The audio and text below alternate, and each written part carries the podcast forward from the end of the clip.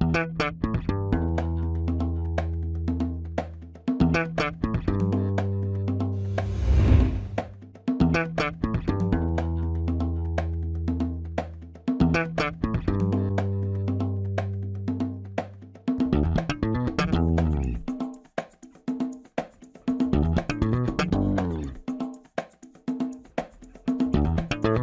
Este é o Tapa da Mãe Invisível, podcast destinado àqueles que querem ouvir ideias que abalam sociedades e não são ditas na mídia tradicional. Bem-vindo, Paulo Fux. Tudo certo, Júlio? Tudo certo, congelado aí, nevou no Rio Grande do Sul, tá tudo branco no, no Rio Grande do Sul? Não, em Porto Alegre não, né? Mas nevou, eu vi só uma foto, mas é aquelas coisas que agora vai ter um monte de gente dizendo que não tem mais aquecimento global, tem gente que dizendo que tem, é, é festival de bobagens. Spoiler! O, não, eu sobre o frio, eu tô esperando as fotos dos bonecos de neve bizarro do Rio Grande do Sul. Isso, isso é a parte mais divertida quando dá esses, esses, esses pouquinhos de neve, esses, aqueles bonecos, é, que é coisa do capeta. Assim. É falta de experiência, né? Não tem a produtividade ainda. Falta de, um matéria-prima também. É, né? exato. Mas vou chamar o nosso convidado, então. Seja muito bem-vindo, Cláudio Costa. Olá, Júlio. Olá, Paulo. Olá a todos os ouvintes do podcast. Um prazer estar aqui, uma honra ter sido convidado por vocês para poder participar. Beleza, a honra é nossa para falar desse tema que não é dito na mídia tradicional, com certeza. Hum. Ouvir o cara, ouvir o outro lado é uma coisa que a mídia tradicional não faz. Então, nós vamos ouvir hoje o Cláudio. Mas não só isso, vou ouvir a carreira dele. Ele tem uma carreira bacana, é, é legal de, de conhecer essas, essas, essas pessoas que estão fazendo algo a gente vai falar isso no decorrer do episódio. Mas antes disso, Paulo, vamos para os nossos recadinhos únicos e iniciais. Momento, recadinhos únicos iniciais.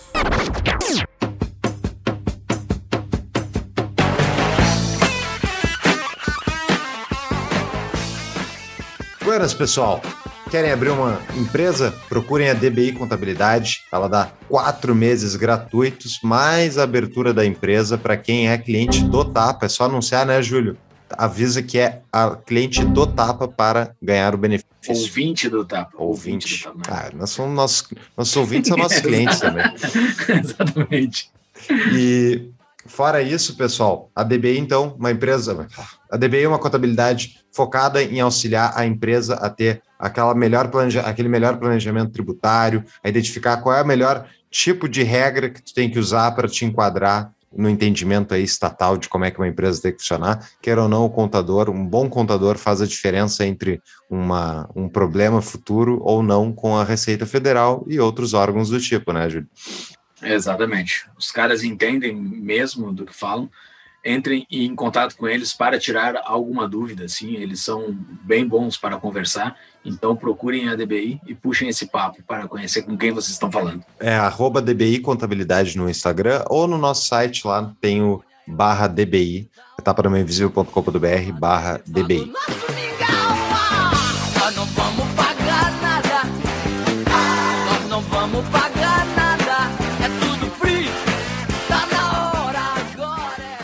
Agradecer, né, o Gabriel Torres. Exato por ter nos aproximado ao Cláudio. Valeu, Gabriel, presidente do IEE. É, obrigado, já participou de vários episódios conosco, nosso amigo aí. Que baita nome, eu não conhecia, o Cláudio não conhecia a história dele. É interessantíssimo a gente ouvir essas pessoas que estiveram dentro da máquina e foram moídas pela máquina.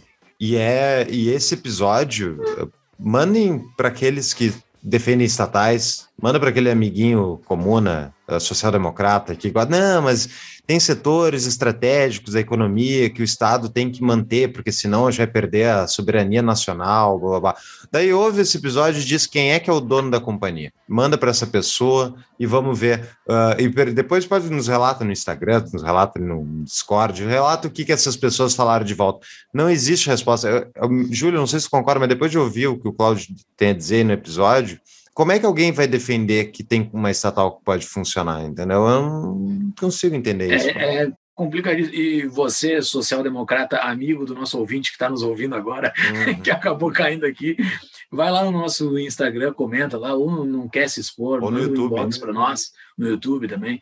manda, não quer se expor, manda um inbox para nós e diz qual é o argumento, qual é, qual é, qual é o ponto, onde que esse negócio vai funcionar, por que, porque é, é paranoia da nossa cabeça? Vai lá, escreve lá, tu escuta esse relato do Cláudio e vê como essa máquina não tem como. É uma máquina de moer gente boa, né? Pegou o Cláudio, que é um cara excelente pelo que nós, pelo que nós vemos, e moeu o cara, né? Então, tomara que ele. Eu, eu não vou dar spoiler também. É. Ah, corta é. isso, Thiago, esse final. Mas muito bem. Fora isso, então, pessoal, temos a parceria com a Viés para as camisetas do Tapa. É só utilizar o Aqui, código. Ó. Ó. É, essa é do Júlio. Júlio adora usar ela. Eu vou usar a minha na rua agora, logo mais vou dar uma saída, daí vou mostrar para os transeuntes, né, Júlio? E. A cara deles. E quem quiser comprar qualquer coisa na loja da Viés, utilize o código do TAPA, é o código TAPA, para comprar qualquer item com desconto de 5%. E tem duas camisetas ali que são as do Tapa também. Exatamente. O pessoal está comprando e está comprando mesmo. Uh, então entre lá e, e, e, faça parte desse time e é. vista a camiseta. Viesbr.com, né, Júlio?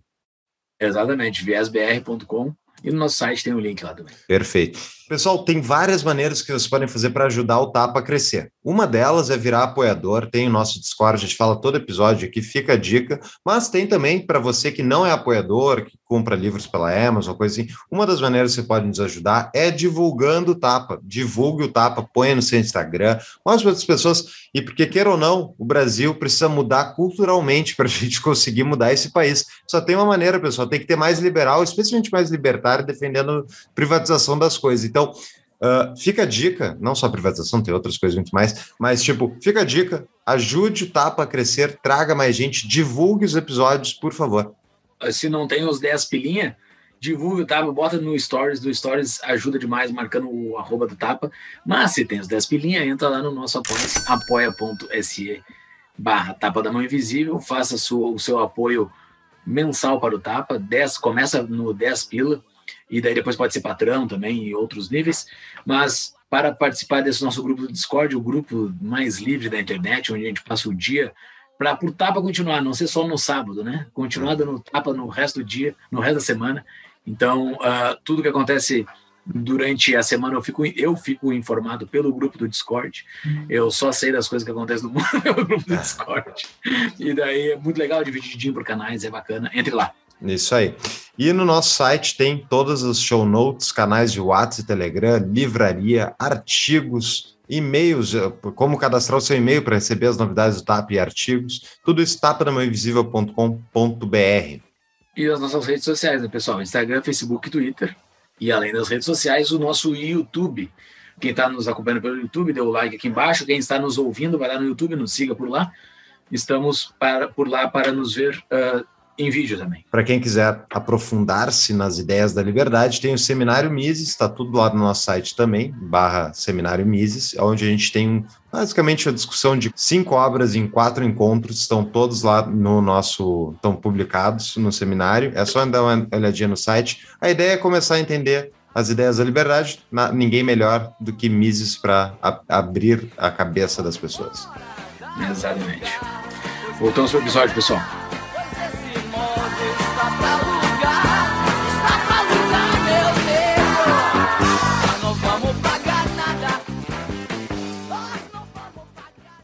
Primeiramente, vamos apresentar quem é o nosso convidado de hoje, Cláudio Costa, profissional com mais de 30 anos de carreira, administrador de empresas pela FAAP São Paulo e com MBA em gestão empresarial pela PUC Minas. Nos últimos 12 anos atuou como executivo de grandes empresas. Em 2017 teve sua primeira e rápida incursão na administração pública, quando foi secretário executivo adjunto de gestão de pessoas na prefeitura de São Paulo entre 2019 eh, e 2021 e foi o responsável pela área de RH da Petrobras na gestão de Roberto Castelo Branco.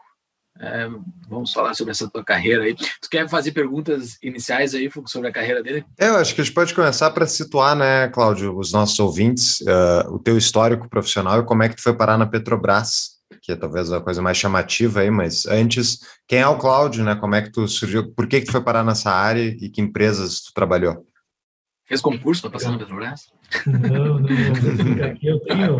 Começou o problema aí. não, já comecei a avacalhar, peraí,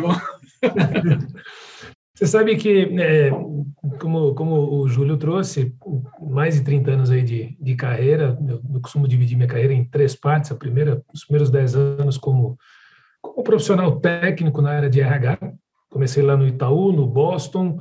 Do Boston fui para o Banco Fiat. Do Banco Fiat tive uma primeira e rápida passagem pela Accenture. E, e ali encerro minha carreira como, como um profissional é, da área técnica, iniciando na Accenture minha carreira como consultor. É, depois, 12 anos de consultoria é, numa das maiores empresas né, de recursos humanos do mundo, o Rei Group, e ao final de 2009 eu saio do mundo da consultoria e migro como executivo, assumi a vice-presidência de recursos humanos da TAM, ainda enquanto empresa brasileira controlada pela família Amaro, e fui é, tive a honra de participar no processo de fusão com a LAN lá em 2011 2012 eu costumo brincar aqui pessoal que eu sou um dos grandes especialistas em como não fazer uma fusão porque é, muitos equívocos foram cometidos e está aí o resultado né? a TAN que era uma um orgulho dos brasileiros como uma, uma, companhia aérea de primeira qualidade de serviço, líder do mercado doméstico, ela acabou perdendo seu espaço, aí tem uma série de razões para isso. Né? Fiquei ali até 2012, depois fui para o Grupo Eco Rodovias, uma empresa de primeiríssima qualidade também no setor de infraestrutura, líder aí é, nos processos de concessões de rodovias, junto com outras organizações, no entanto, a, a Lava Jato, que impactou profundamente o setor de infraestrutura no país, também abateu ali a, a organização, principalmente o seu controlador, e com isso, em 2016, eu saio do Grupo Eco Rodovias, fico por um tempo atuando como consultor independente para algumas organizações, e no início de 2017, portanto, sou convidado a assumir a Secretaria de executiva adjunta de recursos humanos da, da, da, Prefeitura de São Paulo, uma experiência incrível que eu tive no meu currículo, me orgulho muito de ter podido passar por essa por esta posição, mas que trouxe clareza do que é o nosso país e do que é o mundo público, né, o que é a administração pública no Brasil. Por conta dessa experiência, depois a gente pode explorar um pouquinho mais, eu posso contar alguns detalhes do que a gente está vivendo hoje, por exemplo, com uma reforma administrativa, né, que está tramitando no Congresso. Mas ali foi, foi, foi de fato uma experiência interessante, e dali é, eu saio, no começo de 2018, eu saio da, da prefeitura, continuei, voltei a atuar como consultor independente naquele, naquele momento, e quando o, o, candidato, então o candidato Jair Bolsonaro, passou a ser um candidato viável né, para as eleições de 2018, o Paulo Uebel, que foi o secretário de gestão, um grande amigo, é, trabalhando ali com o Paulo Guedes no que seria uma proposta de gestão, né, de planejamento do governo Bolsonaro, caso confirmasse nas, nas urnas a sua eleição, é, me convidou para participar ali do que seria o grupo de trabalho para pensar o plano de ação desse novo governo que se formaria. Jair Bolsonaro eleito, Paulo Ebel integra o, o o governo de transição e me convida para então conhecer o, o, Roberto Castelo Branco lá em Brasília e Roberto me convida para então assumir a, a, gerência executiva de, de recursos humanos da Petrobras. O título do cargo não representa necessariamente o tamanho da responsabilidade, só para dar um exemplo para vocês, a Caixa Econômica é uma vice-presidência de recursos humanos. Né? Então, a Petrobras tem ali uma, uma titulagem que não, muitas vezes não representa, mas uma gerência executiva é uma função extremamente relevante na estrutura organizacional da companhia. E lá fiquei por dois anos e três meses, e a gente pode explorar um pouquinho do que foi essa, essa experiência ao longo da, da nossa conversa aqui. Vamos falar do nosso apoiador, Cunha Mantovani Advogados. A CMA é um escritório de advocacia totalmente online que atende empreendedores, empresas digitais e startups em todo o Brasil o CMA fornece assessoria jurídica especializada focada em investimento de startups, direito digital, proteção de dados e propriedade intelectual. Para conhecer o, o trabalho deles e entenderem o que mais eles estão fazendo, entre em tapadomainvisível.com.br barra CMA de Cunha Mantovani Advogados. Quando veio essa galera liberal para Brasília, eu moro em Brasília, né? Veio essa galera toda e eu recém tinha chegado aqui também. Eu trabalho na iniciativa privada, mas chegou esse pessoal todo, Paulo Webel e todo o time que veio com ele. Uh, e eu uh, fiquei próximo e amigo de alguns, assim, e desse pessoal que trabalhava no RH, entre aspas, assim, do governo federal, que seria o que seria o RH do governo federal, né? A minha dúvida era assim, né, para eles, que, eu, que era que eu sempre enchi o saco. Hoje eles saíram, tudo saiu todo mundo, né? Porque o governo do Bolsonaro já é outra coisa já do que era lá no início. Mas eu perguntava, sempre, sempre enchia o saco deles, sabe, como é que um RH que não demite? Como é, como é, como é que funciona isso? O RH, tem, ok, o RH não é só demitir, mas está contido na minha visão de iniciativa privada que o RH também demite. O RH também tem, uh, demite e também contrata, né? Contrata em, em skill, uh, outras skills que não seja somente técnica de um concurso público. Me diz a, a tua percepção, assim, como é que é um RH que não demite? Como é que funciona isso? A tua percepção dentro, do, dentro da Secretaria uh, do, de São Paulo e da Petrobras, que também não pode demitir, né? Eu acho, não sei como é que funciona. Júlio, vou, vou, vou, trazer para vocês aqui um, um, um fato real que representa muito bem o que você está dizendo aqui. Como eu disse, eu, eu 2017, início de 2017, chego lá como secretário e um dos grandes dilemas da, da, do município, assim como no Brasil inteiro, era a questão do custo de pessoal e dentro do custo de pessoal tem ali a questão da, da previdência do, do, servidor público. E um dos principais projetos que eu liderei ali foi a reforma da previdência do município de São Paulo, que a gente começou a trabalhar em março de 2017 foi protocolado em, em dezembro do mesmo ano, só que só foi aprovado no final de 2018, mas bastante desidratado em relação àquilo que era o projeto de lei original. Só que para chegar lá, até chegar em final de 2017, para poder protocolar esse, esse, esse, essa proposta de projeto de lei na Câmara dos Vereadores, a resistência uh, velada e muitas vezes até explícita de vários grupos de pressão, trazia ali uma, uma, no meu caso, uma indignação de que era tão óbvio a necessidade de fazer esse, esse, essa, essa reforma. Óbvio que é uma reforma, é, uma, é um ajuste amargo para o servidor, mas é necessário para ele próprio poder ter a garantia de que vai continuar recebendo a sua aposentadoria uh, ao longo dos próximos das próximas décadas, vamos dizer assim. Né? E num, num episódio que foi interessante, é, eu, como né, formado na, na, na, na, iniciativa privada, onde a velocidade, a dinâmica, ela é muito Sim. mais ágil, eu estava ali parado no café, estressadíssimo, porque as coisas não andavam. Um procurador uh, do município ali, um procurador da, da, da Secretaria de Gestão, vou, vou preservar o nome dele aqui, né, para o próprio bem dele, né, ele virou para mim e falou: Cláudio, não se estresse, não se estresse. A administração pública ela é feita para não funcionar. você tem você tem as leis, você tem os decretos, você tem as portarias, elas são conflitantes entre si, entre si. E aquilo que você acha que é oportuno, você saca uma coisa aqui para ir na direção daquilo que é o teu interesse. Né? Então, assim, como, como, como cidadão, uh, ouvir isso, eu fico indignado. Né? Porque o que, que é uma prefeitura, o que, que é um, um governo, o que, um governo estadual, o que, que é um governo federal? É uma grande prestadora de serviço. Né? Eu até usava ali. Era para ser, né? Era para ser. Deveria não, não ser. Né? Você pega uma prefeitura, ela tem que prestar serviço em saúde, educação, zeladoria, segurança pública, não é? é Aí você, como cidadão, como cliente pagador de imposto,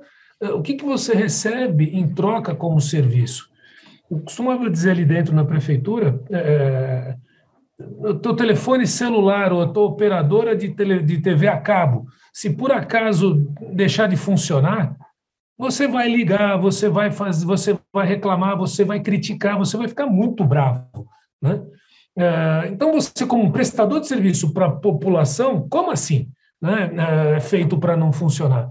Agora, o que eu quero destacar aqui é, tem, um, tem um, um, uma declaração né, do, do, Nobel da Economia, o Ronald Coase, que, que é, ele é muito claro né, na, na, leitura dele que incentivos errados promovem e premiam comportamentos que não funcionam. Né? Então, quando você pega a administração pública no Brasil, de uma forma geral, isso não vale só para o Brasil, tá? isso vale de uma forma geral para outros, outros, outros países. Né? Mas falando de Brasil, que é a nossa realidade aqui, é, eu tenho que dar um destaque: isso vale para a prefeitura, vale para a Petrobras, vale para o governo federal. É, né, apesar da qualidade e recursos à disposição dos servidores, e tem muita gente de muita qualidade, de formação técnica, de formação acadêmica, assim, extraordinária, muitas vezes até superior do que a gente encontra na iniciativa privada. Só que o sistema de regras que eles operam é ineficiente, ele é, ele é incoerente, ele é injusto. Então, quando você fala né, da questão da, da, da, de não poder desligar um mau servidor, uh, e do outro lado, né, no outro extremo, você também não pode fazer um, premiar o bom servidor, né, uh, o bom funcionário público, você joga todo mundo na vala comum. Então, o que você espera? Né? Meritocracia na administração pública é, é uma heresia você falar de meritocracia nesse, nesse ambiente. Né? É, então, trabalhar a questão cultural de, das pessoas que operam nesse sistema, nesse ambiente, é muito complexo. E para mudar isso, é, é, muito difícil, porque os grupos de interesse, os grupos de pressão, que ganham dinheiro com isso, né? É, o negócio sindical, e veja o que eu estou falando, o negócio sindical na administração pública é extremamente rentável. E muitas vezes eles estão ali defendendo o interesse do próprio sindicato. Não é o interesse do empregado, né? não é o interesse do funcionário público, por vezes. É o interesse dele próprio. Eh, trazendo um dado de realidade aqui para vocês. Eh, em 2018, os 17 sindicatos, né, o conjunto dos 17 sindicatos da Petrobras, arrecadaram mais de 40 milhões de reais só Negócio. dos empregados ativos. Só dos empregados. 17 sindicatos, vai para mim, isso já é um absurdo, ter 17. Mas é que teria um sindicato compartilhado com as outras empresas de petróleo. 17 sindicatos, mais uma federação oficial e uma federação que não é reconhecida, mas se, se auto-intitula como. Então, Tem assim, tudo para dar certo. Eu estou falando de mais de 40 milhões de reais só dos ativos. Eu não tenho a informação dos inativos, dos outros 40, 50 mil, 60 mil uh, aposentados, porque mais uma coisa, né? Uh, pela minha experiência na, na Petrobras, eu nunca vi isso em lugar nenhum é, aposentado faz greve na administração pública. Aposentado vai para a porta de uma, de, uma, de uma unidade operacional fazer greve, em defesa dos seus direitos enquanto aposentado. Dale, Brasil! Então, assim, tem, como funcionar isso? Não, não tem. Mas vamos. O redondo mas, não. É, mas espera aí. Antes, eu, eu, tem aquela frase do Charlie Munger, né? É o sócio do Buffett. Uh, Mostre-me o incentivo, eu te digo o resultado. Então, vamos lá. Cláudio, qual é o. Numa empresa privada, qual é a função do RH? E numa empresa pública, estatal, qual é a função do RH? Em ambas as estruturas, o RH deve ser o promotor da formação de líderes para executar da melhor maneira o resultado, o desempenho estratégico daquele, daquela, daquela unidade organizacional, daquele organismo vivo. Né? A função do RH é a formação de líderes, né? criação de políticas que façam com que a, a, execução da estratégia ocorra da melhor forma. E quem lidera são os líderes, são os gestores desta, desta, desta, desta estrutura organizacional. E isso vale, de novo, para a administração pública ou para a administração privada. Na administração privada, a dinâmica e o processo decisório de quem manda, né, você tem clareza de quem manda na empresa privada. Né? É, se for uma empresa familiar, você tem o dono, você tem a família ali comandando, que por vezes pode ser, podem ser decisões acertadas ou decisões né, que não sejam tão acertadas assim. Na administração pública, quem é o dono da administração pública? Quem é o dono da, da, da seja da administração direta, ou seja, o dono da, da, da, da empresa estatal? Somos nós, todos brasileiros. E viva! É, deveria, né? Deveria ser, deveria ser. É, vocês é, aqui, Pergunte para qualquer cidadão da cidade de São Paulo né, uh, se ele sabe o tamanho, os, quantos empregados tem, quantos funcionários, servidores tem a, a Prefeitura de São Paulo. Ninguém conhece. Se uma prefeitura é como se fosse um condomínio, se você perguntar para um morador de um prédio, em qualquer lugar, ele mais ou menos sabe ali quantos empregados tem aquela, aquela, o prédio onde mora, né? os gastos, porque ele recebe ali os extratos, ele acompanha, tem as reuniões de condomínio. Vem para a Prefeitura de São Paulo, estou falando números de 2017, não deve ser muito diferente disso, mas naquela ocasião a gente falava de 225 mil servidores dos quais Meu Deus 125 mil ativos e 100 mil aposentados. Esse, esse número certamente já mudou, não houve, até onde eu sei, não houve concurso público para a Prefeitura de São Paulo, até porque não tem recurso e também não tem necessidade. E uma outra questão é, é, é a quantidade de aposentados deve ter aumentado. Os, esses 100 mil aposentados deve certamente aumentou e diminuiu a quantidade de, de ativos mas é uma folha de pagamento, de novo, números de 2017, da ordem de 22, 23 bilhões de reais, que representa 50% da, representava né, 50% da arrecadação do município. 50% da arrecadação dedicado para folha de pagamento. Sim. Então, assim, como que você vai investir em segurança, em saúde, em educação, né, na, na, na infraestrutura, na qualificação desses profissionais para melhor atender a, a população? Não tem recurso e não tem eficiência. Agora, quem é o dono? São os, na minha opinião, minha modesta opinião aqui, quem acaba funcionando como dono do organismo público, né? seja, de novo, a administração direta, ou seja, a administração indireta, por vezes são os, os próprios empregados e os sindicatos que se posicionam como donos daquela, daquele, daquele negócio. Sim. Dá um, contar um episódio aqui para vocês. Né? Eu, como cidadão, né? Vamos lá, os sindicatos dos petroleiros, todas as, as federações, o petróleo é nosso, a Petrobras é dos brasileiros. Até onde me consta, eu nasci brasileiro, o meu RG, meu CPF é brasileiro, então eu sou um dono também daquela companhia, não sou? Eu tenho o direito de querer que a Petrobras tenha um outro rumo. Mas Sim. não, como você não é concursado, meu caro, você não tem direitos aqui dentro. Você não pode nem votar num acordo coletivo, porque você, primeiro, você não é concursado, e segundo, você ocupa uma função gratificada, você ocupa uma função executiva, então você não tem direito. Então, assim, tem uma série de incoerências e idiosincrasias aí no, no, no discurso da narrativa, né? Eu odeio essa palavra, narrativa, mas isso tem aos montes ali dentro. A incoerência impera nesse ambiente. Sim. Para aqueles que pensam em emigrar, apresento o novo patrocinador do Tapa, Emigrar-me, empresa especializada em ajudar aqueles que procuram mudar de país. Emigrar-me ajuda no reconhecimento de nacionalidades europeias, principalmente espanhola, italiana e portuguesa. Também atua na aplicação de vistos, obtenção de documentos para residência no exterior, fornecendo amplo suporte para imigrantes brasileiros situados na Europa. Saiba mais no Instagram deles, emigrarme, emigrar.me ou no site do Tapa, tapadomainvisível.com.br barra emigrar-me. Caso venha contratar um serviço, use o código TAPA para ganhar 10% de desconto. Entre lá, vote com os pés, tá com um saco cheio desse Brasilzão aqui. Vai lá e procura emigrar-me. Uh, Cláudio, eu sou um pouquinho mais radical que você, né? só para te deixar tranquilo, assim.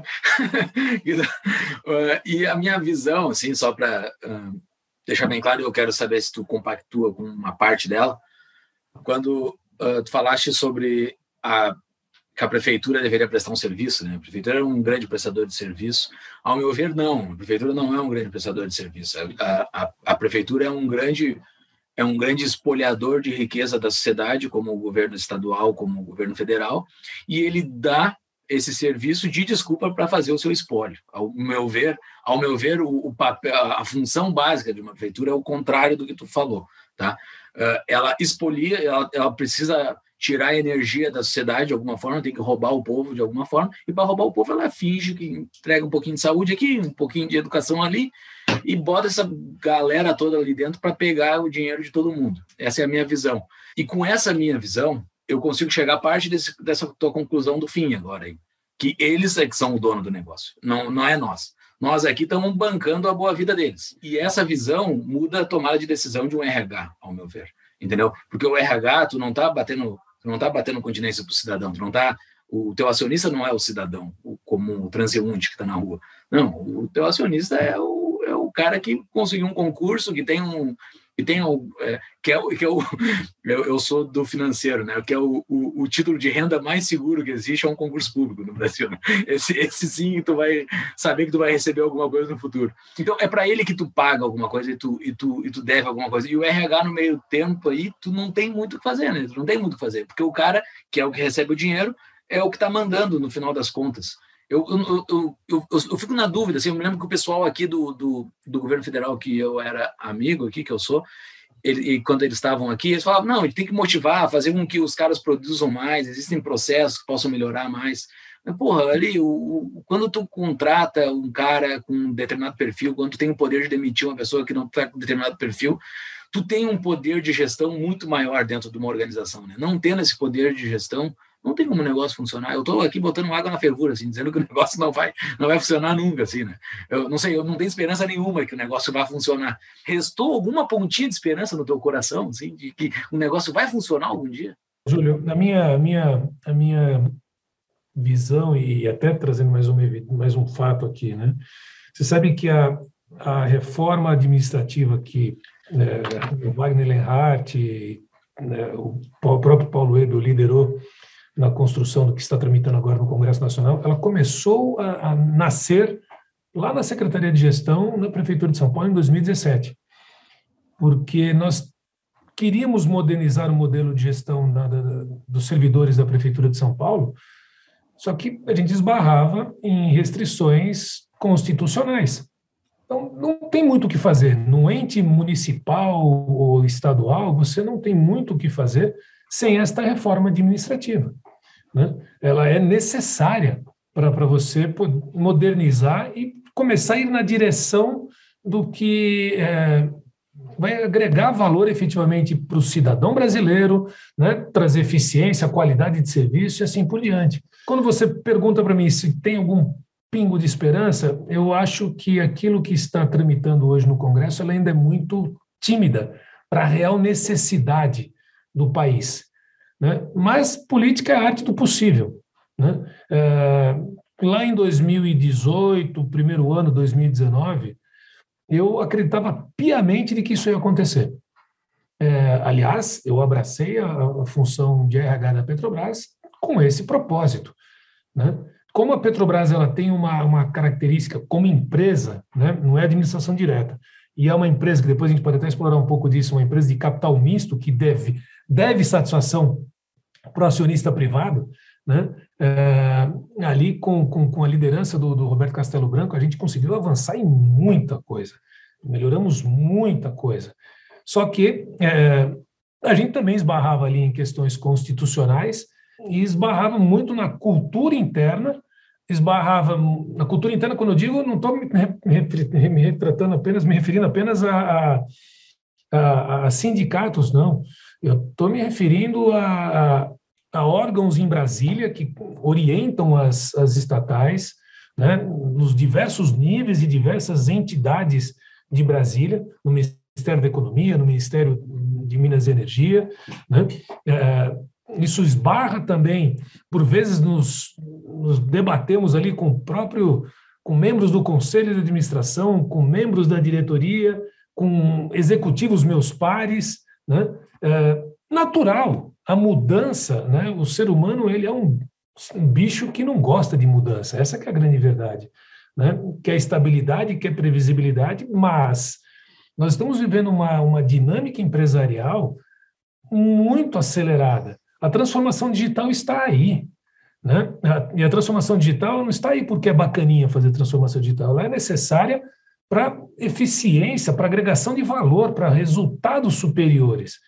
E isso impacta efetivamente naquilo que foi um dia estabelecido 5, 10, 20, 30 anos no passado. E quem entrou lá 20, 25 anos num conjunto de regras, isso mudou. Né? Então, como que você faz para fazer essa mudança? você tem que enfrentar e desafiar o sistema.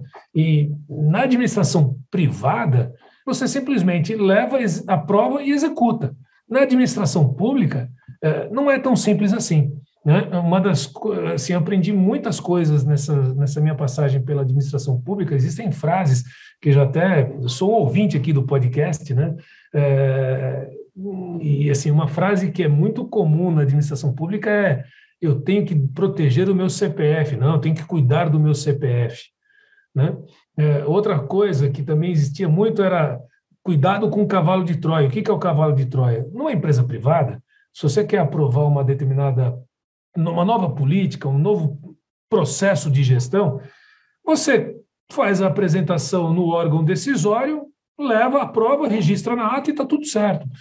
Na administração pública, o, o trâmite que isso tem que ter, a quantidade de pessoas que se envolvem no processo para avaliar se aquilo está em compliance com a Constituição, com o Estatuto, com, a, com a, os procedimentos internos, passa por tanta gente, e essas pessoas que analisam esses documentos, elas não olham o documento única exclusivamente pela ótica do compliance, elas olham também pelo mérito. E quando o assunto é contrário àquilo que ele é, é, gostaria, óbvio que ele vai trabalhar na direção para que aquilo não funcione. E aí você tem que tomar muito cuidado com o tal chamado cavalo de Troia, que é colocar ali um texto que compromete o teu CPF como proponente daquela ação. Né? É casca de banana para tudo que é lado.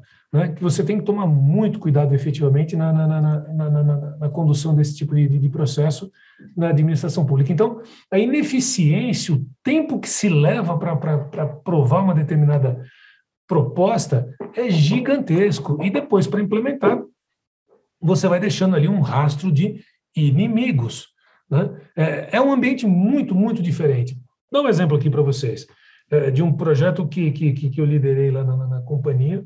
A gente reduziu, para todo mundo que está ouvindo aqui, a administração pública, uma empresa estatal, você tem o teu cargo permanente, então você fez um concurso público para ser engenheiro. E tem lá a faixa salarial para você ser um engenheiro e tem todo o regramento de uh, o antigo chamado né, avanço de nível. Né? O que, que é o avanço de nível? Na prática é aumento salarial. Antigamente tinha lá um regramento que era automático. Né? Então você tem lá a faixa salarial, e o que eu estou trazendo aqui como informação é só você entrar em site de qualquer entidade sindical, o acordo coletivo está lá disponível, e no acordo coletivo tem as tabelas salariais uh, abertas. Então, eu não estou não tô fazendo nenhuma exposição de nada que seja confidencial, porque os próprios sindicatos divulgam isso.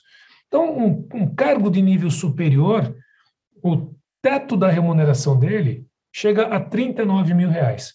Me mostre, me diga qual empresa privada um engenheiro, por mais top que ele seja na carreira, como engenheiro na carreira técnica, ganha 39 mil reais.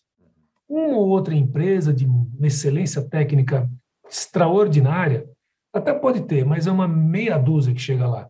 Né?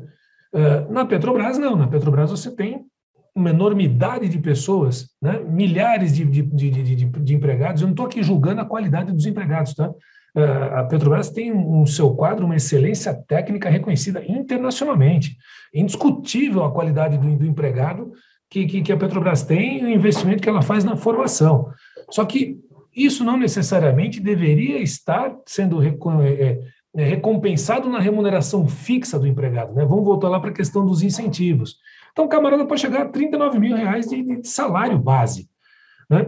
É, logo que eu cheguei na Petrobras no início de 2019, eu ouvi uma frase de um funcionário da área de recursos humanos com mais de 30 anos de carreira. Ele falou: Cláudio, aqui na Petrobras, se você tiver um mal súbito, desmaiar né, atrás de um armário por dois anos, né, você ficar ali caído e ninguém perceber que você caiu atrás do armário, quando você acordar depois de dois anos, você vai ter tido aumento salarial e terá recebido PLR, participação em lucros e resultados.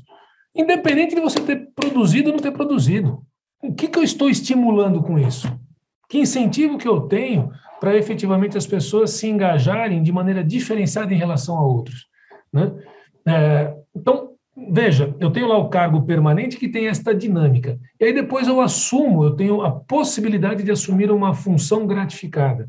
As funções gratificadas na Petrobras, então você tem lá o primeiro nível de, de, de função gratificada na linha né, de liderança é um coordenador. Um coordenador em mercado privado, né, se você for fazer qualquer pesquisa, o coordenador ganha aí 15, quando muito 18 mil reais. Né? Na Petrobras, um coordenador ganhava 40 mil reais. Porque ele ganha ali o cargo permanente dele, ele ganha 15, 20 mil reais no cargo permanente, aí ele assume uma função para ganhar outras, outros 20, 15, 20 mil reais como gratificação de função. Né? É, em 2020, é, nós fizemos um projeto lá, um dos pilares da gestão do Roberto Castelo Branco, é, logo no seu anúncio de posse, isso também está disponível na internet, aí, em todas as mídias, um dos pilares era a redução de custos. E o custo de pessoal da Petrobras, bastante elevado por conta dessas práticas né, implementadas ali durante a gestão petista, não sei se todos sabem, de 2006 a 2013, o gerente executivo de recursos humanos da Petrobras, o maior cargo de recursos humanos da América Latina, posso afirmar isso sem, sem medo de errar, era um ex-dirigente sindical. Se isso não for conflito de interesse, né, eu não sei mais o que é conflito de interesse aqui. É, implementou práticas, né, tais como essa que eu estou reportando aqui para vocês, aumentou dramaticamente a quantidade de funções gratificadas e é, elevou o custo de pessoal da, da, da companhia para um patamar assim absurdo. Né? De 2003 a 2015, se eu não estiver errando aqui no ano, uh, os empregados da Petrobras tiveram 53% de ganho real, acima da inflação. Né? Me mostra uma empresa que tenha tido isso. Né? Ontem, é, nós estamos aqui no dia 29 de julho, né?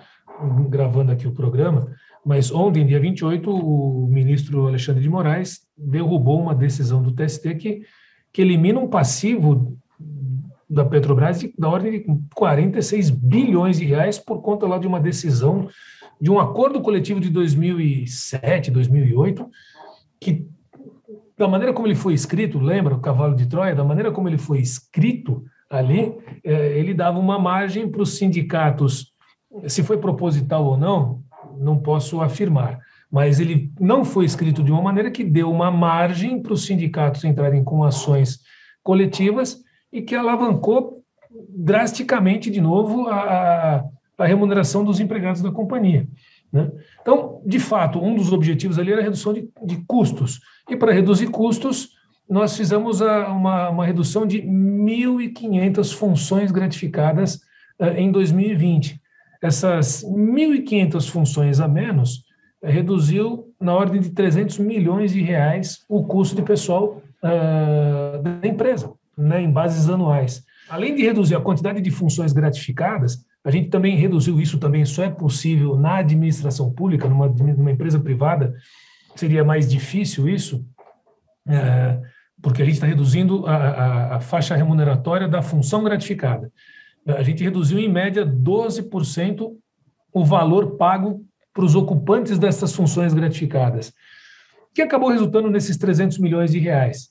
Me diga, vocês acham que realmente quem tomou a decisão, de fato ali, né, todos estavam comprometidos e engajados nessa decisão? Evidentemente que não. Mas não tinha como, frente ao, ao, a esse pilar estratégico, redução de custo que estava dentro do planejamento estratégico da companhia, o diretor, os gerentes executivos, os meus pares, tinham que executar, porque estava dentro do planejamento estratégico da companhia. Né? Mas isso, obviamente, trouxe ali uma série de, de, de, de sabores, ou um gosto amargo, né? e eu virei, evidentemente, ali o. Eu, eu era carinhosamente apelidado, isso é importante trazer aqui né, para todos os ouvintes, eu fui apelidado de tocha na companhia, porque por onde eu passava, botava fogo, né? Porque eu estava desafiando o sistema. Eu, eu, eu era cobrado como executivo. O nome foi para a boca do sapo. Foi, foi para a boca do sapo, para a boca de tudo que é bicho ruim que você pode imaginar aí, porque é, é, eu estava, de fato, é, implementando, né, liderando a implementação de, de, de processos que, curiosamente, muita gente acreditava que era necessário. Né? Você mudar o modelo de remuneração, por exemplo, de muita remuneração fixa e quase nada variável, para você mudar né, esse mix, reduzir a remuneração fixa e trabalhar com remuneração variável, como o mercado no mundo inteiro faz, muita gente acreditava nisso, mas também tinham ali os, as pessoas que não, né, que não eh, eram de acordo com esse processo. É... Mas, Cláudio, deixa eu te perguntar uma coisa. É, ah. Tanto na Prefeitura de São Paulo como na Petrobras, realmente não tinha esse poder de demitir e tal, chegou com uma missão, uma missão difícil de executar. A arma da mudança cultural dentro da empresa, uma empresa, ou enfim, uma entidade pública, me parece que é, ela é a única arma que sobra tipo para aquela fora aquelas coisas discricionárias que tu tem poder para fazer, a única maneira de dar uma melhorada no ambiente seria justamente transformar a cultura para tu ter uma cultura meritocrática, ter uma cultura justamente de combater os perversos incentivos que permeiam o, o ambiente público. É possível é, ter uma cultura que resista aos incentivos perversos que a falta de possibilidade de demitir, a pressão política que exerce, é exercida naturalmente sobre uma, uma entidade pública, é possível combater esses incentivos perversos? Paulo, somente com reformas estruturantes, tais quais a reforma administrativa, com uma persistência de uma linha de comando consistente que promova este, este processo. Né? Então, vamos voltar lá em 2018, 2019, início do governo eh, né, que estamos hoje né, eh, com, com, com o presidente Jair Bolsonaro, na liderança do Paulo Guedes, eu acreditava efetivamente que nós teríamos isso, né? Eh, seria possível. Hoje, eu já tenho sérias dúvidas se de fato vamos conseguir atingir esse patamar, mas teríamos que ter aí quatro, cinco mandatos com essa orientação, né, falando aqui de 20 anos, 16, 20 anos, com esta orientação, com reformas estruturantes e com muita, muita mão de ferro no comando desse, desse processo. Caso contrário, volta tudo, Paulo. Hum. Tudo aquilo que a gente realizou e conquistamos uh, em 2019, 20 e começo de 21 na Petrobras, uh, por exemplo, para uma mudança de, de, de, direcionamento ideológico de governo. Né? É, volta tudo. A Petrobras vendeu a refinaria da Bahia, lá, a Relan, necessária para o país. Se você não abrir o mercado de petróleo, o Brasil tem, um, minha opinião pessoal, tá? O Brasil tem um potencial para ter duas, três Petrobras. Né? É, com investimento estrangeiro, com outras empresas operando aqui, que vai gerar o quê? Riqueza, vai gerar imposto, vai gerar royalty, vai gerar um emprego para todo mundo, do que ter uma única Petrobras estatal, né? que Petrobras tem uma outra é, incoerência no meu modo de ver, né? É, empresa de capital misto, estatal de capital misto, é, a estatal tem um propósito, a empresa privada tem outro propósito essas coisas não combinam, não se conversam. Né? Sim. É, mas, mas, qual é o propósito da, da empresa estatal para ti? Porque para nós o propósito da empresa estatal é justamente fazer isso que a Petrobras faz. É tipo dar dinheiro para quem é aliado ao sindicato e ter cargo político à disposição para os políticos indicarem. Não é isso? Isso é o que é, mas não deveria. Mas, ah, não deveria, mas, mas, mas, o, mas, é. O mundo é assim, né? Os incentivos das estatais são assim, né? Tu, tem, algum, tu tem, tem alguma esperança de que exista uma estatal que possa ficar imune a esses problemas? Eu não acredito. No meu modo de ver, é, vou chover no molhado aqui, aquilo que já tem sido dito em tantos outros fóruns, canais, é, a redução do Estado e, e a diminuição da quantidade de estatais é necessária. Para mim, não deveria ter nenhuma estatal na minha visão, nenhuma estatal deveria existir.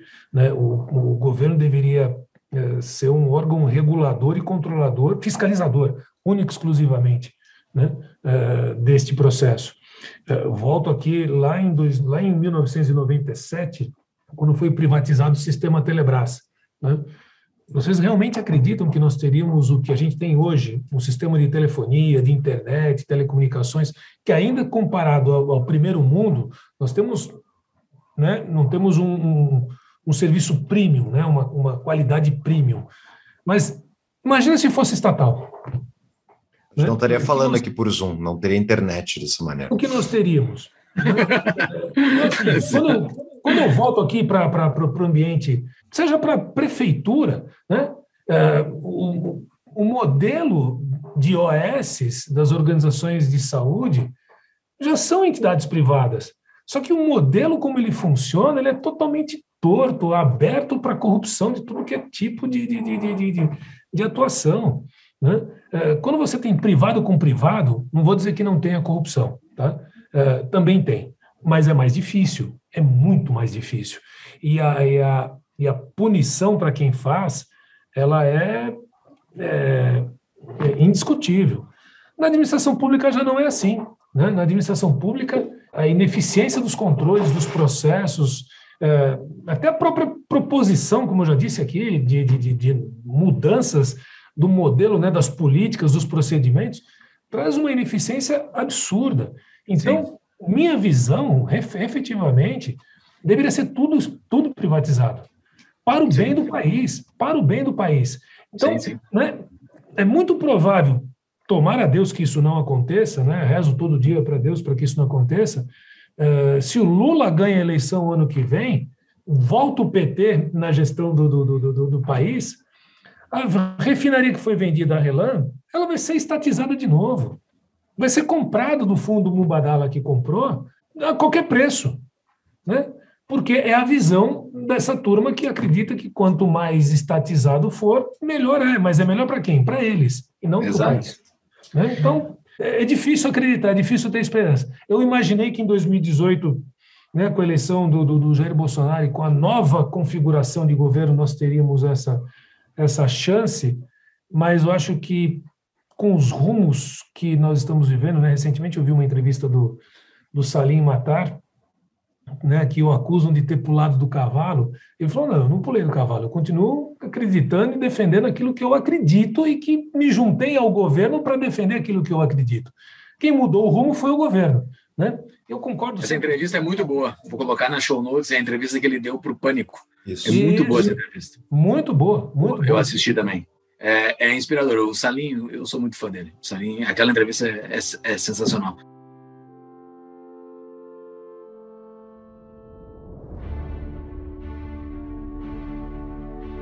Mas, Cláudio, não, não basta só contar com além, botar nome na boca do sapo. Os caras fazem coisas na prática para derrubar quem eles não gostam, né?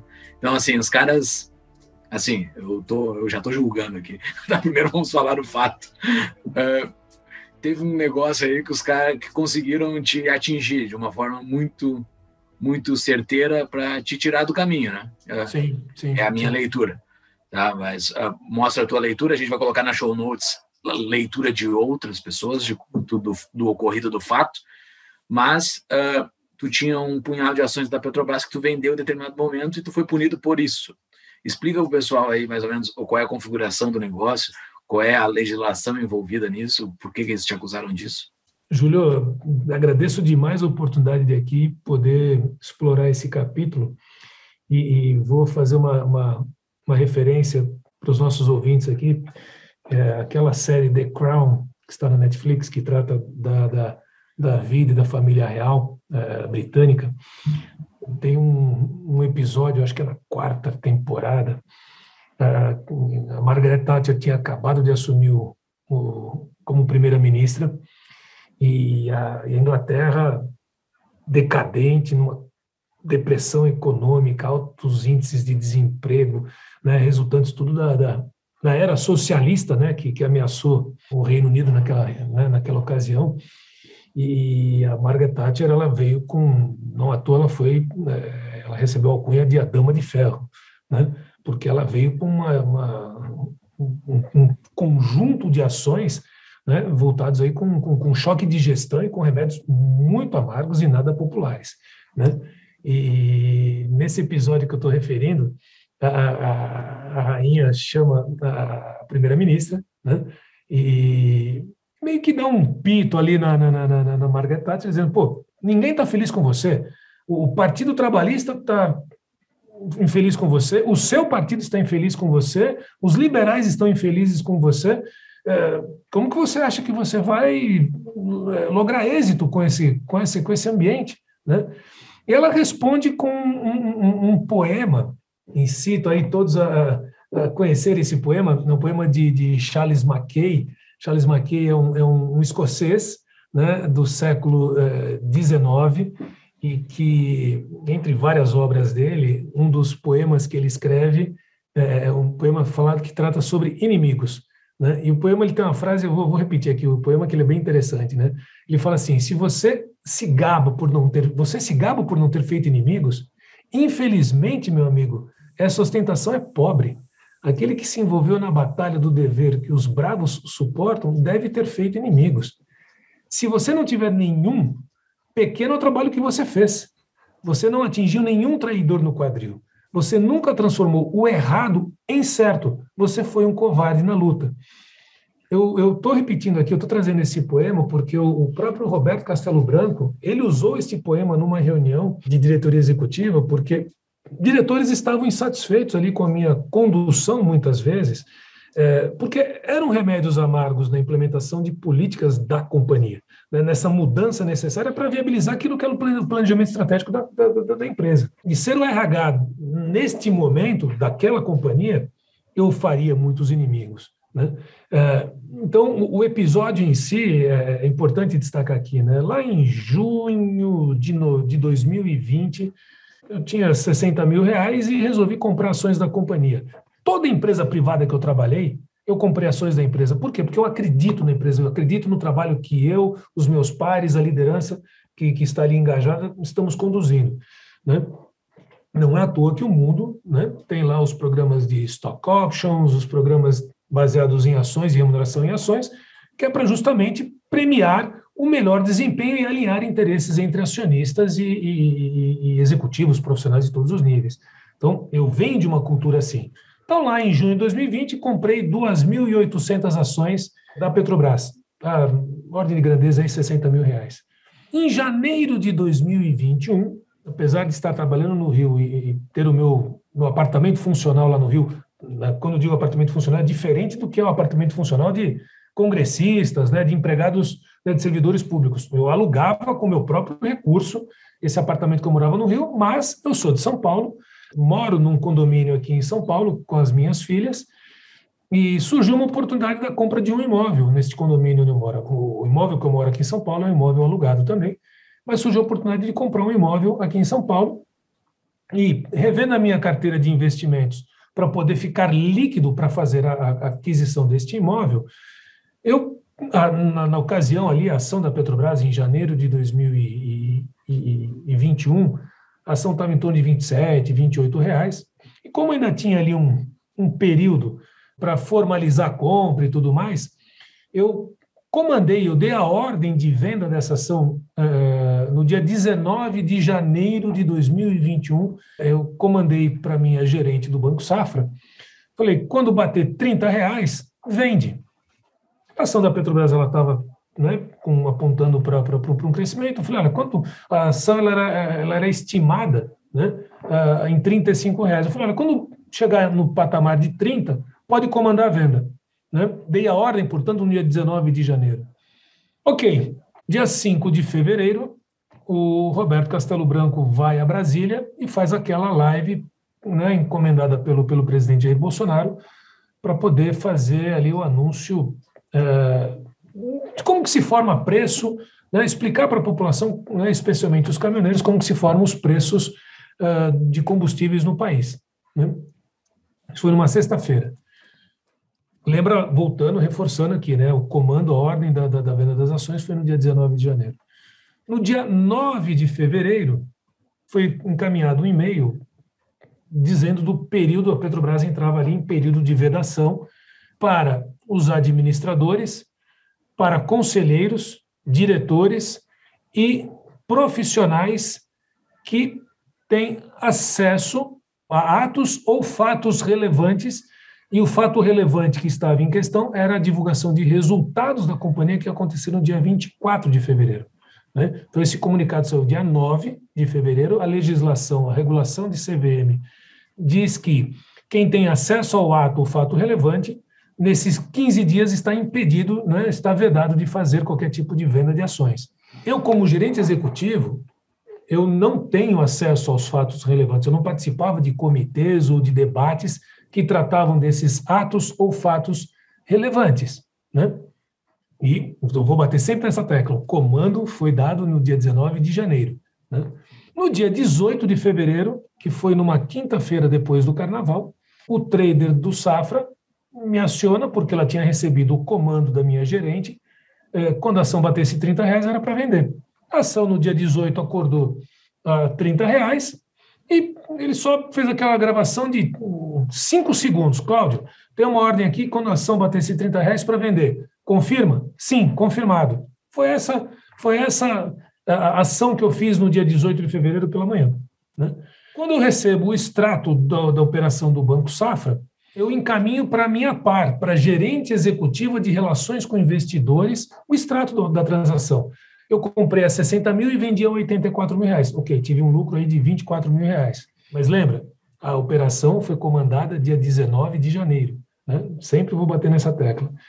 E informei a área de relações com investidores, informei a gerente executiva Carla Albano, que me respondeu por WhatsApp. Cláudio, obrigada por informar. Eu ainda perguntei para ela, falei, Carla, você quer que eu mande por e-mail? Ela falou, não, não, tá tudo bem assim, tá, tá tudo certo.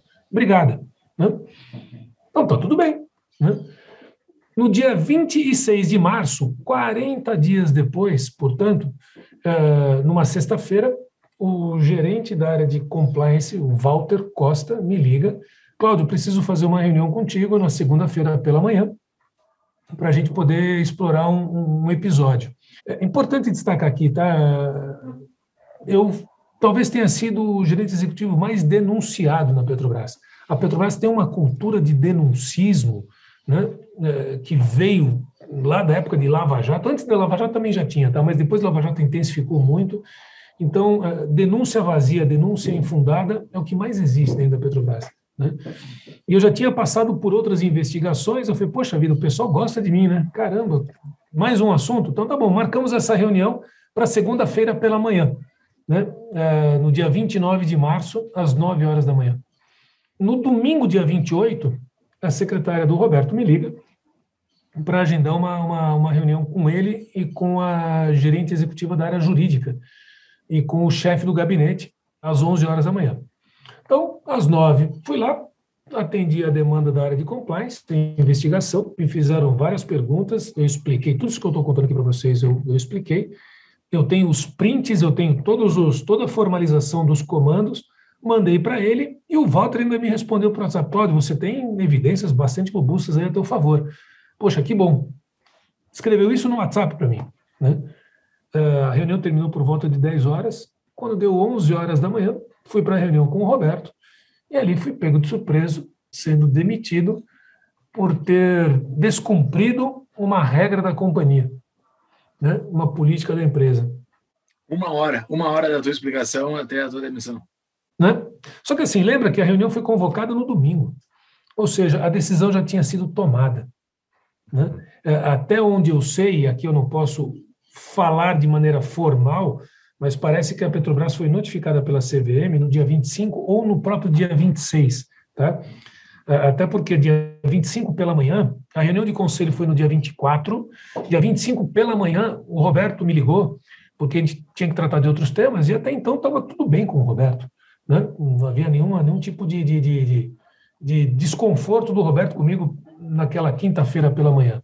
Na sexta-feira à noite, então tive a convocação para essa reunião, e na segunda-feira teve ali, portanto, o comunicado do meu desligamento por ter descumprido uma política né, da, da, da, companhia.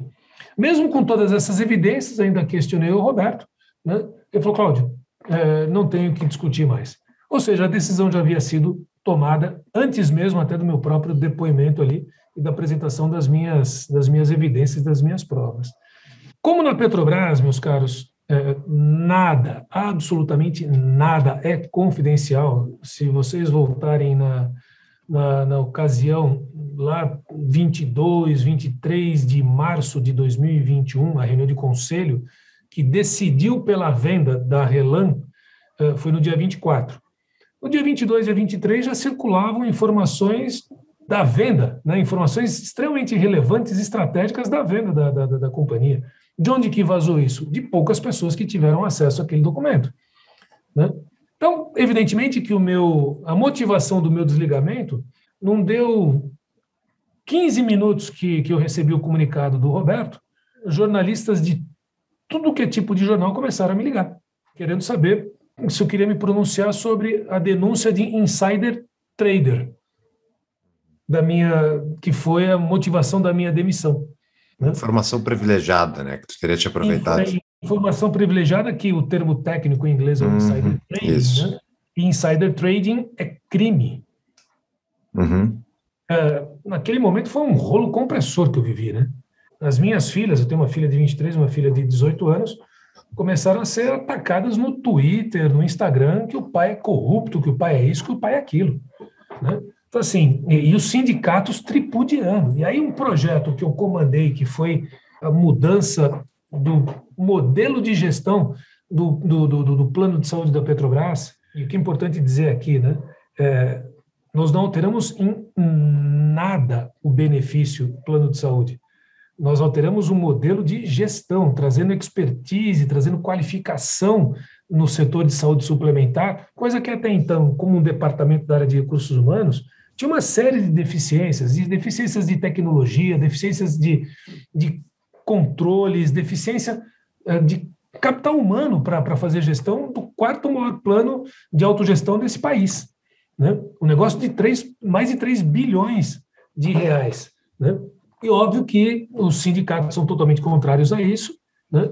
E, de novo, por denúncias vazias, aí eu sou passei a ser o insider trader, né? E passei a ser um corrupto que tinha interesses na privatização do sistema né, de, de, de operação, né, de gestão de saúde do, do, da, do plano de saúde da Petrobras. Meus caros, o plano de saúde da Petrobras já é privatizado há muito tempo, porque os, os médicos, hospitais, clínicas são todas privadas. Então, já é privatizado. E continua, né? nada alterou, no, de novo, no benefício, mudou só o processo de gestão do plano.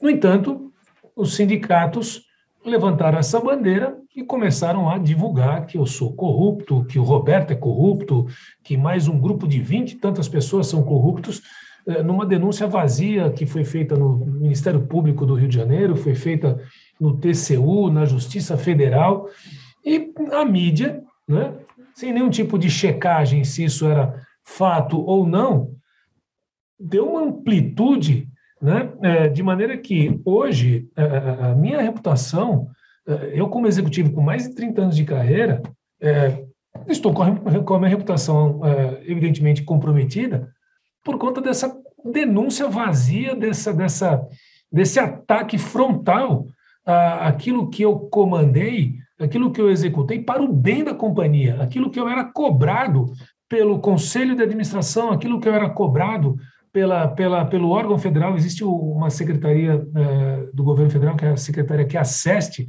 que ela orienta e coordena né, os trabalhos das estatais. Lá em 2018 foi aprovada uma resolução chamada, duas resoluções, a CGPAR 22 e CGPAR 23, que as estatais têm prazo para implementar até é, são quatro anos para implementação. E para implementar essas, essas duas resoluções, passa por uma negociação de acordo coletivo, que foi realizado, passa por uma melhoria do processo de governança e de controle do plano de saúde, que foi realizado e que seguiu as melhores práticas de governança. Quem desenhou a estrutura dessa nova governança foram empregados de carreira da Petrobras, que estudaram, teve um grupo de trabalho formal que construiu este processo. Né? Mas quem era o, a cara da liderança e da condução desse processo? O Cláudio Costa. Então vamos matar o Cláudio Costa, matar no sentido reputacional. E conseguiram. Né? Sim, então, sim. volto aqui para o poema do Charles Mackay, né, o episódio lá da Margaret Thatcher, né?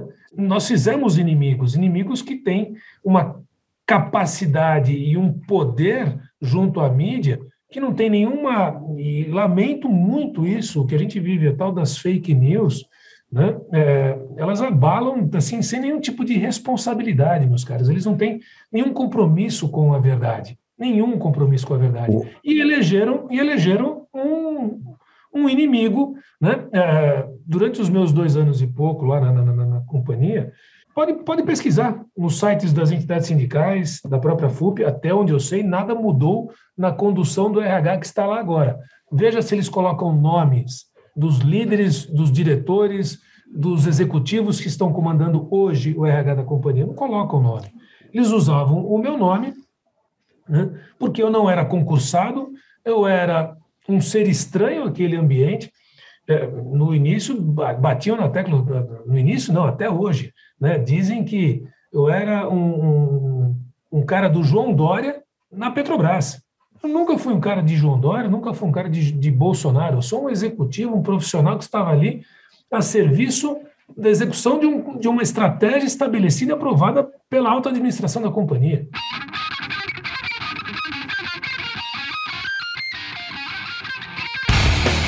Eu estava vendo aqui até dentro dessa denúncia, Cláudio, na Carta Capital tem uma matéria que eu vou colocar na show notes. A Carta Capital ela tem basicamente a, a uma tese da Federação Única dos Petroleiros. Aí é, é basicamente é, os sindicatos são citados explicando como tu fazia mal para a companhia e tal, como era uma tentativa de desmonte e tal. A Carta Capital basicamente reproduz né, o, o a tese da, do, dos sindicatos. Me diz uma coisa, isso já aconteceu faz uns quatro meses, tá? E qual é a, a perspectiva que tu acha que vai acontecer com a Petrobras e como é que isso, porque Petrobras, queira ou não, os brasileiros todos estão ligados à Petrobras. Então, a minha dúvida é o que, que tu acha, depois de tudo isso que tu passou e do que vai acontecer, é, enfim, do que seguiu na gestão aí, que, qual é a tua expectativa em relação à empresa? Numa perspectiva de curto prazo, a Petrobras, até por conta do seu estatuto, o preço de paridade internacional dos derivados é, não tem como não cumprir se não cumprir, os administradores que lá estão, conselheiros e diretores, terão sérios problemas com os acionistas privados, chamadas class actions, poderão voltar. Né? Então, há que se manter esse preço de paridade internacional. Então, a Petrobras ela está protegida por isso. Do outro lado, esses dois anos e pouco da gestão Castelo Branco, nós reduzimos muito custo reduzimos custos de todas as formas, né? a redução da dívida também da Petrobras, que redução de dívida você paga menos juros, né? pagando menos juros você tem uma eficiência. Nos próximos anos, né? É, posso dizer que a Petrobras ela vai arrebentar em geração de resultados. Os resultados serão muito positivos. Né? Para mudar isso, tem que fazer muita bobagem para que isso não aconteça. Perfeito para o Lula assumir e fatiar toda essa Petrobras, e pegar todo esse lucro aí. Ainda leva um tempo, né? Mesmo que o Lula venha vencer a eleição e a turma lá assuma né, a gestão do país e volte a assumir a Petrobras, para mudar este rumo, né, aprovar uma mudança de estatuto, obviamente que o, que o acionista controlador do governo federal tem, tem poder sobre isso, mas o nível de problemas que vai trazer, de instabilidade para o país vai ser muito ruim e eu não acredito que isso aconteça. Realmente não acredito. Aqui é uma crença, tá? Sim, sim. É, então, assim, a, a Petrobras ela vai performar muito bem ainda nos próximos anos. Agora, os rumos da companhia a médio e longo prazo, é, a gente efetivamente depende de uma, de uma, de quem vai assumir o país e com que propósito que ele vai, vai assumir essa, o comando do país e dar ou não continuidade a essas políticas. Se Jair Bolsonaro continuar e seguir com a agenda de privatizações, eu acredito que no início de um segundo mandato, eh, outras privatizações aconteçam, mas Petrobras ser privatizada, eu não acredito. Uhum. Efetivamente não acredito. Para o bem do país deveria ser, né? E... Se ainda conseguir vender, nesse governo, conseguir vender mais uma refinaria, será um grande. Das sete, oito refinarias que estão no plano de desinvestimento, eh, se conseguir vender agora, neste, nesta gestão, até 2022, uma segunda refinaria, terá sido um baita de um resultado. Né? Mas, dado o contexto político que a gente vive, acho muito, muito difícil. Né? Pode ser que me surpreenda positivamente aqui. Então, eh, Paulo, de maneira bem, bem, bem, bem objetiva aqui, é uma empresa extraordinária, é uma empresa que merece todo o respeito né, dos brasileiros, do mundo inteiro, né? mas a gente tem que ter muito pé atrás com essa companhia nesse ambiente estatal nesse país. Sim.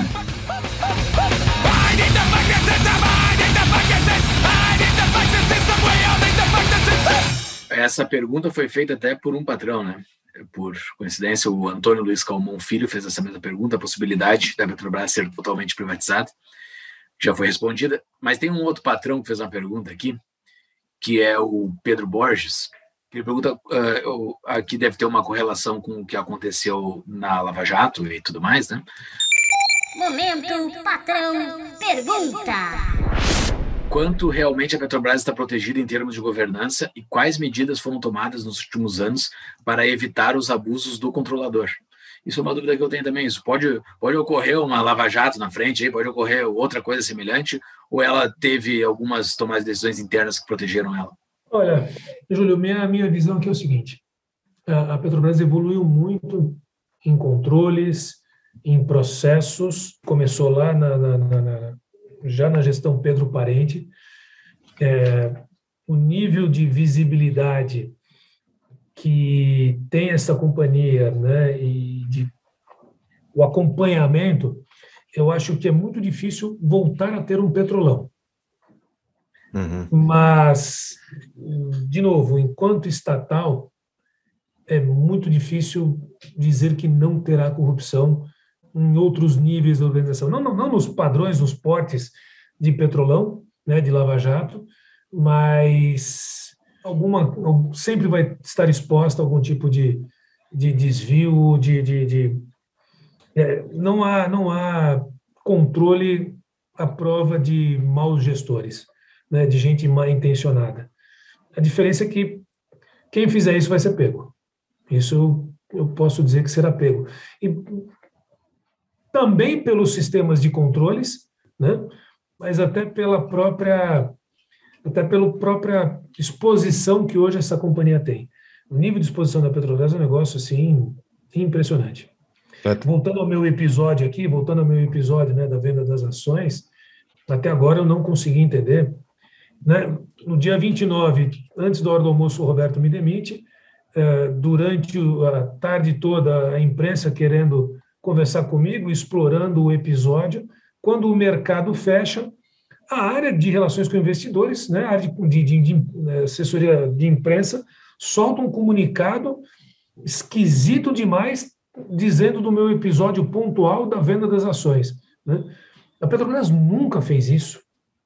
É, eu não sei o quanto aqui os ouvintes e vocês também sabem disso. Eu não fui o único gerente executivo demitido por isso. Existe um outro gerente executivo, está na mídia, que também foi demitido por uma transação bastante parecida com a minha, né? É, o que tem em comum entre ele e eu, que ambos não éramos concursados da Petrobras. Né? Nós éramos profissionais que vieram de mercado.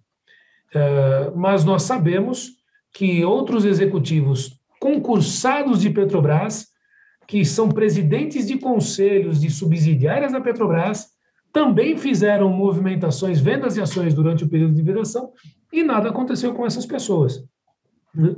Então, assim, juntando as, a, a, o meu episódio com a tua última pergunta, não que haja algo de irregular no que essas pessoas fizeram, né? Até porque teria que, de fato, ter aqui uma análise mais profunda do que de como elas fizeram essa, essa transação e o que está por trás disso.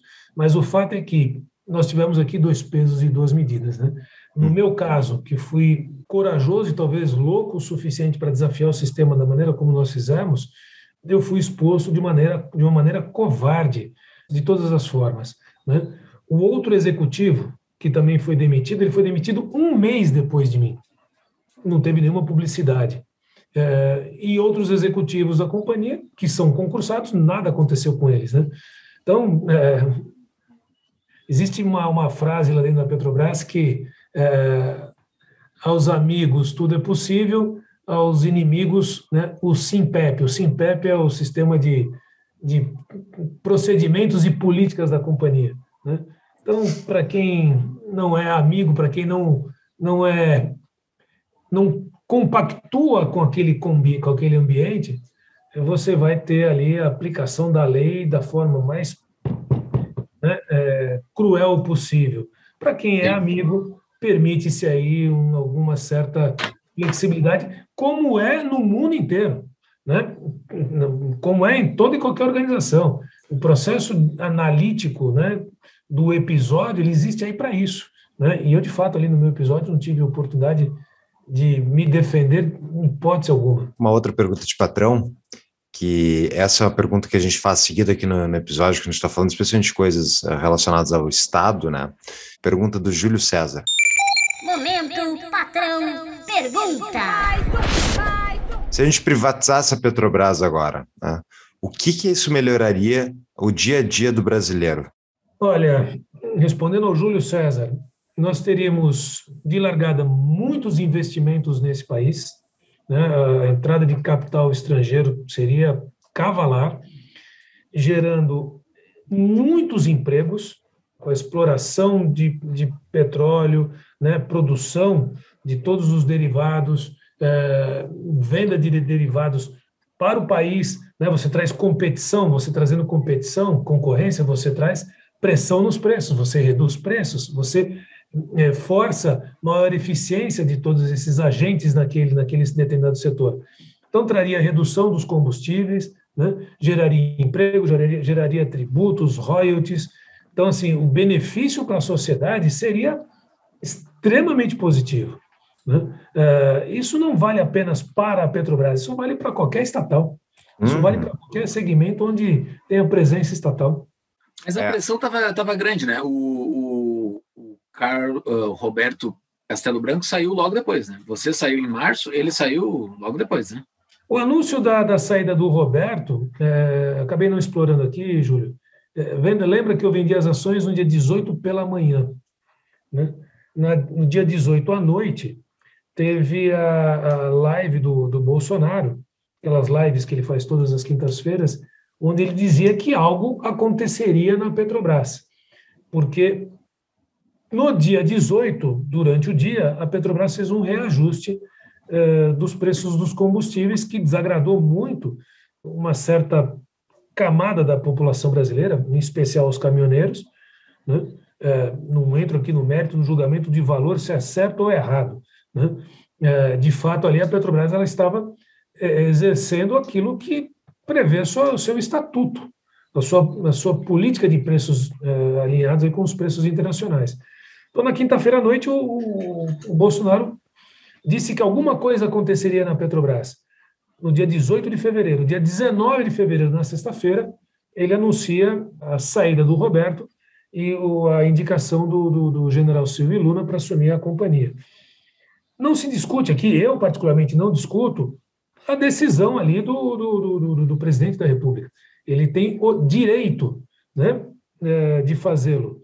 Só que a forma como ele fez, do ponto de vista de governança, do ponto de vista de compliance, do ponto de vista até de, de respeito a um profissional da história do Roberto Castelo Branco, foi assim muito, muito feia, né? Aquela maneira como conduziu.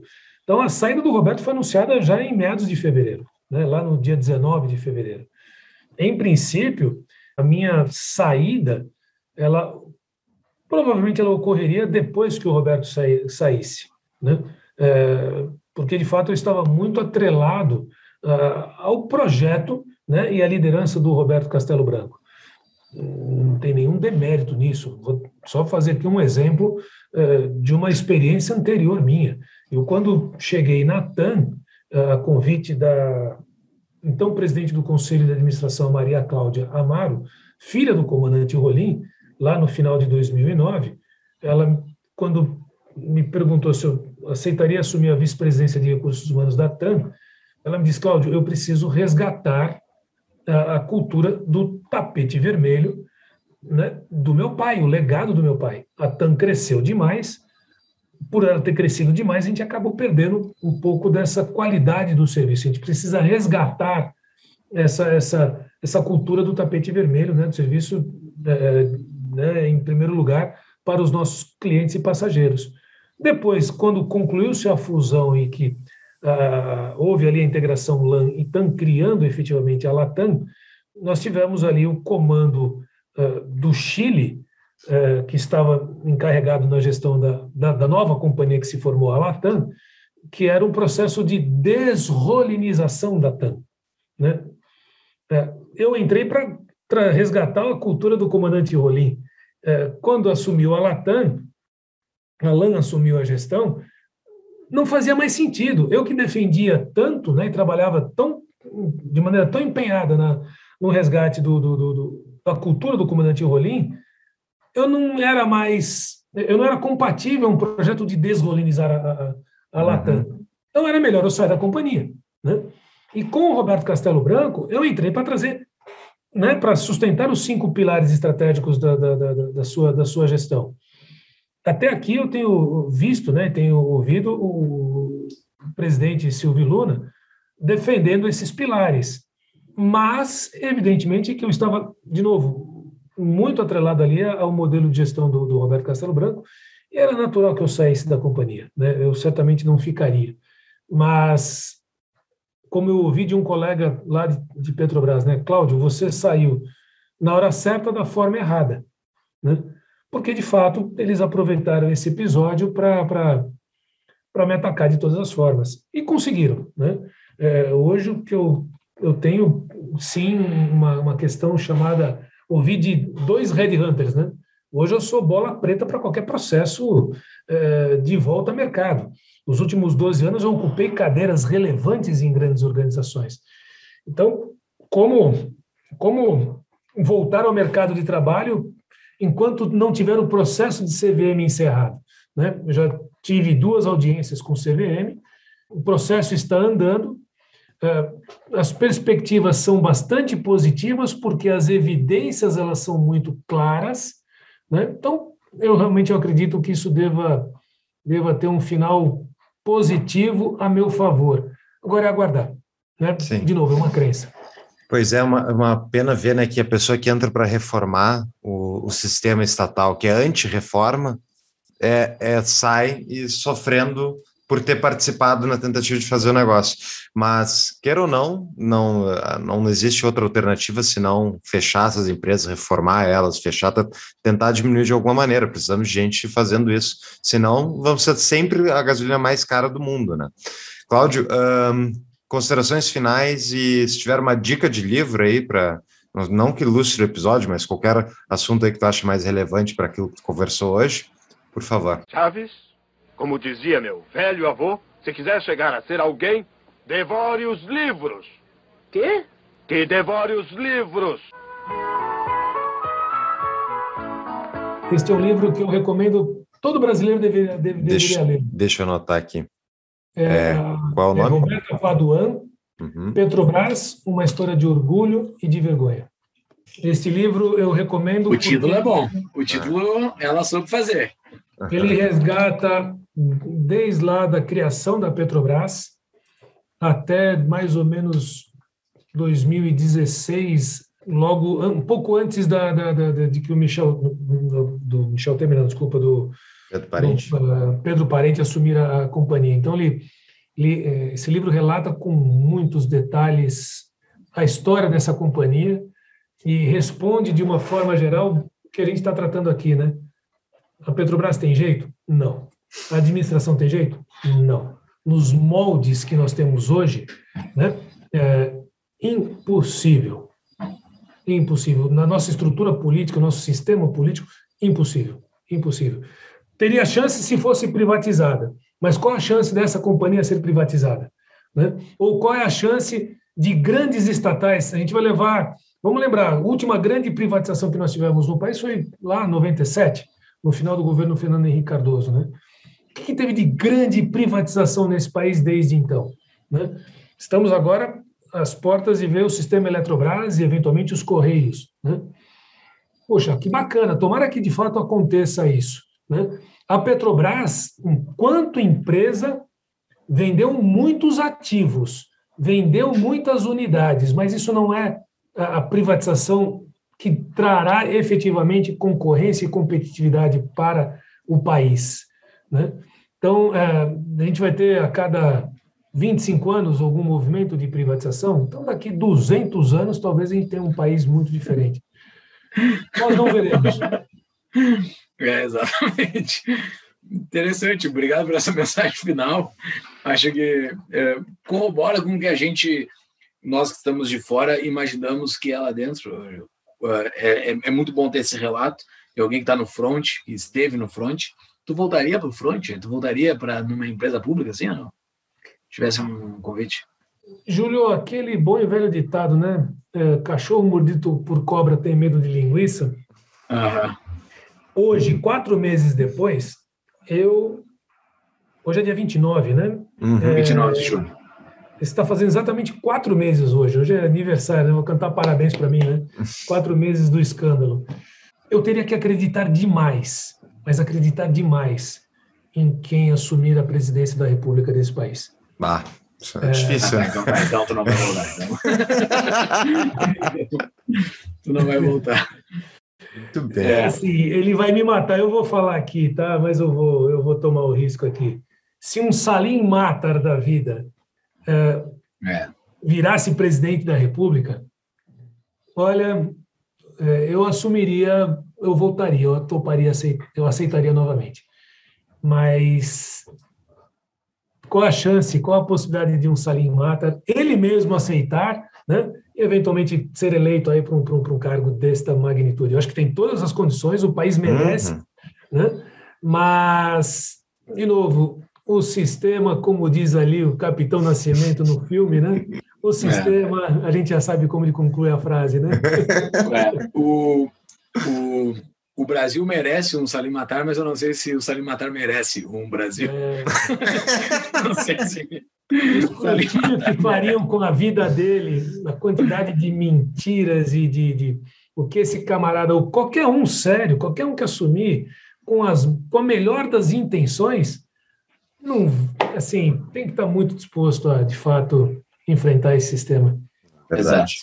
Pô, agradecer o teu trabalho, porque, queira ou não, para quem. As pessoas aí que não sabem do- como é que funciona a Petrobras e tinham investimentos na Petrobras, a economia que vocês proporcionaram, isso tudo, a melhoria, vocês fizeram impacto, pelo menos preço de ação, ajudaram muitas pessoas que estão, estão por aí, ajudaram na eficiência da empresa. E é isso, são, são soluções temporárias, mas que ajudam, né? Quer ou não, então, parabéns. E torço aí pela, pela que acabe de uma vez esse processo, dê tudo certo, e tu consiga te recolocar no mercado uma iniciativa privada onde o mérito não é mal visto, né? Então, obrigado pelo teu tempo, Cláudio. Exato. Obrigado por ter feito isso, cara. É. Obrigado por ter feito isso, ter enfrentado sindicatos. Isso é, um, isso é hercúleo, assim. Parabéns Uhum. por, e por enfrentar esses sindicatos que são os mais fortes do Brasil. Parabéns. É, é, é um exemplo para, para, os, para os outros que podem entrar num lugar que tu, que tu esteve. Parabéns, cara. Obrigado, Júlio. Obrigado, Paulo. E, e- e, assim, com uma mensagem, né? é, a gente já tratou da primeira de uma mensagem. Deixa eu colocar uma outra coisa aqui, né? É, que é importante. Nesse período, a população brasileira merece saber, né? Uhum. É, em custo de pessoal, num horizonte de quatro anos, são 7 bilhões de reais que foram reduzidos na gestão Castelo Branco, em custo de pessoal, 7 bilhões de reais. Né? E em passivo atuarial foram outros 13 bilhões por conta do plano de saúde. Né? Então, isso para o bem e a saúde financeira da companhia é extraordinário. É extraordinário esse resultado. Só que, do outro lado, qual é, quais são as ferramentas que quem não quer isso adota? É, essa denúncia do Ministério Público, TCU, com relação ao plano de saúde, ela é muito clara. Não mexa com a gente, porque a gente tem é, ferramentas para prejudicar a sua vida. Hum. Então, quando se trata da questão do eu tenho que defender o meu CPF, quem é que vai assumir um desafio e fazer acontecer novamente? Fica aí uma reflexão. Perfeito. Bem. Valeu, Cláudio. Excelente. Ótima reflexão. Valeu, Cláudio. Até mais. Obrigado, Forte Paulo. abraço. Obrigado, Júlio. Um grande Abraço. abraço para todos. Abraço. Até mais.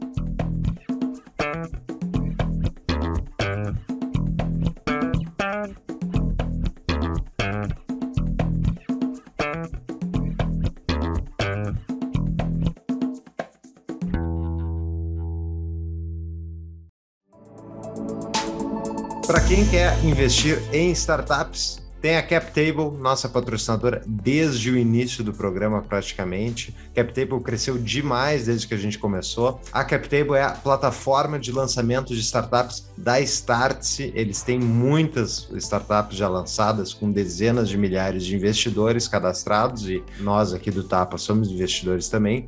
Então, fica a dica, pessoal, vão conhecer lá essas novas startups que estão disponíveis. Estão todos os sites da CapTable, você pode procurar eles através do nosso link tapadamainvisível.com.br barra cap. E então, vá conhecer as startups que podem revolucionar esse país né, com a digitalização da economia.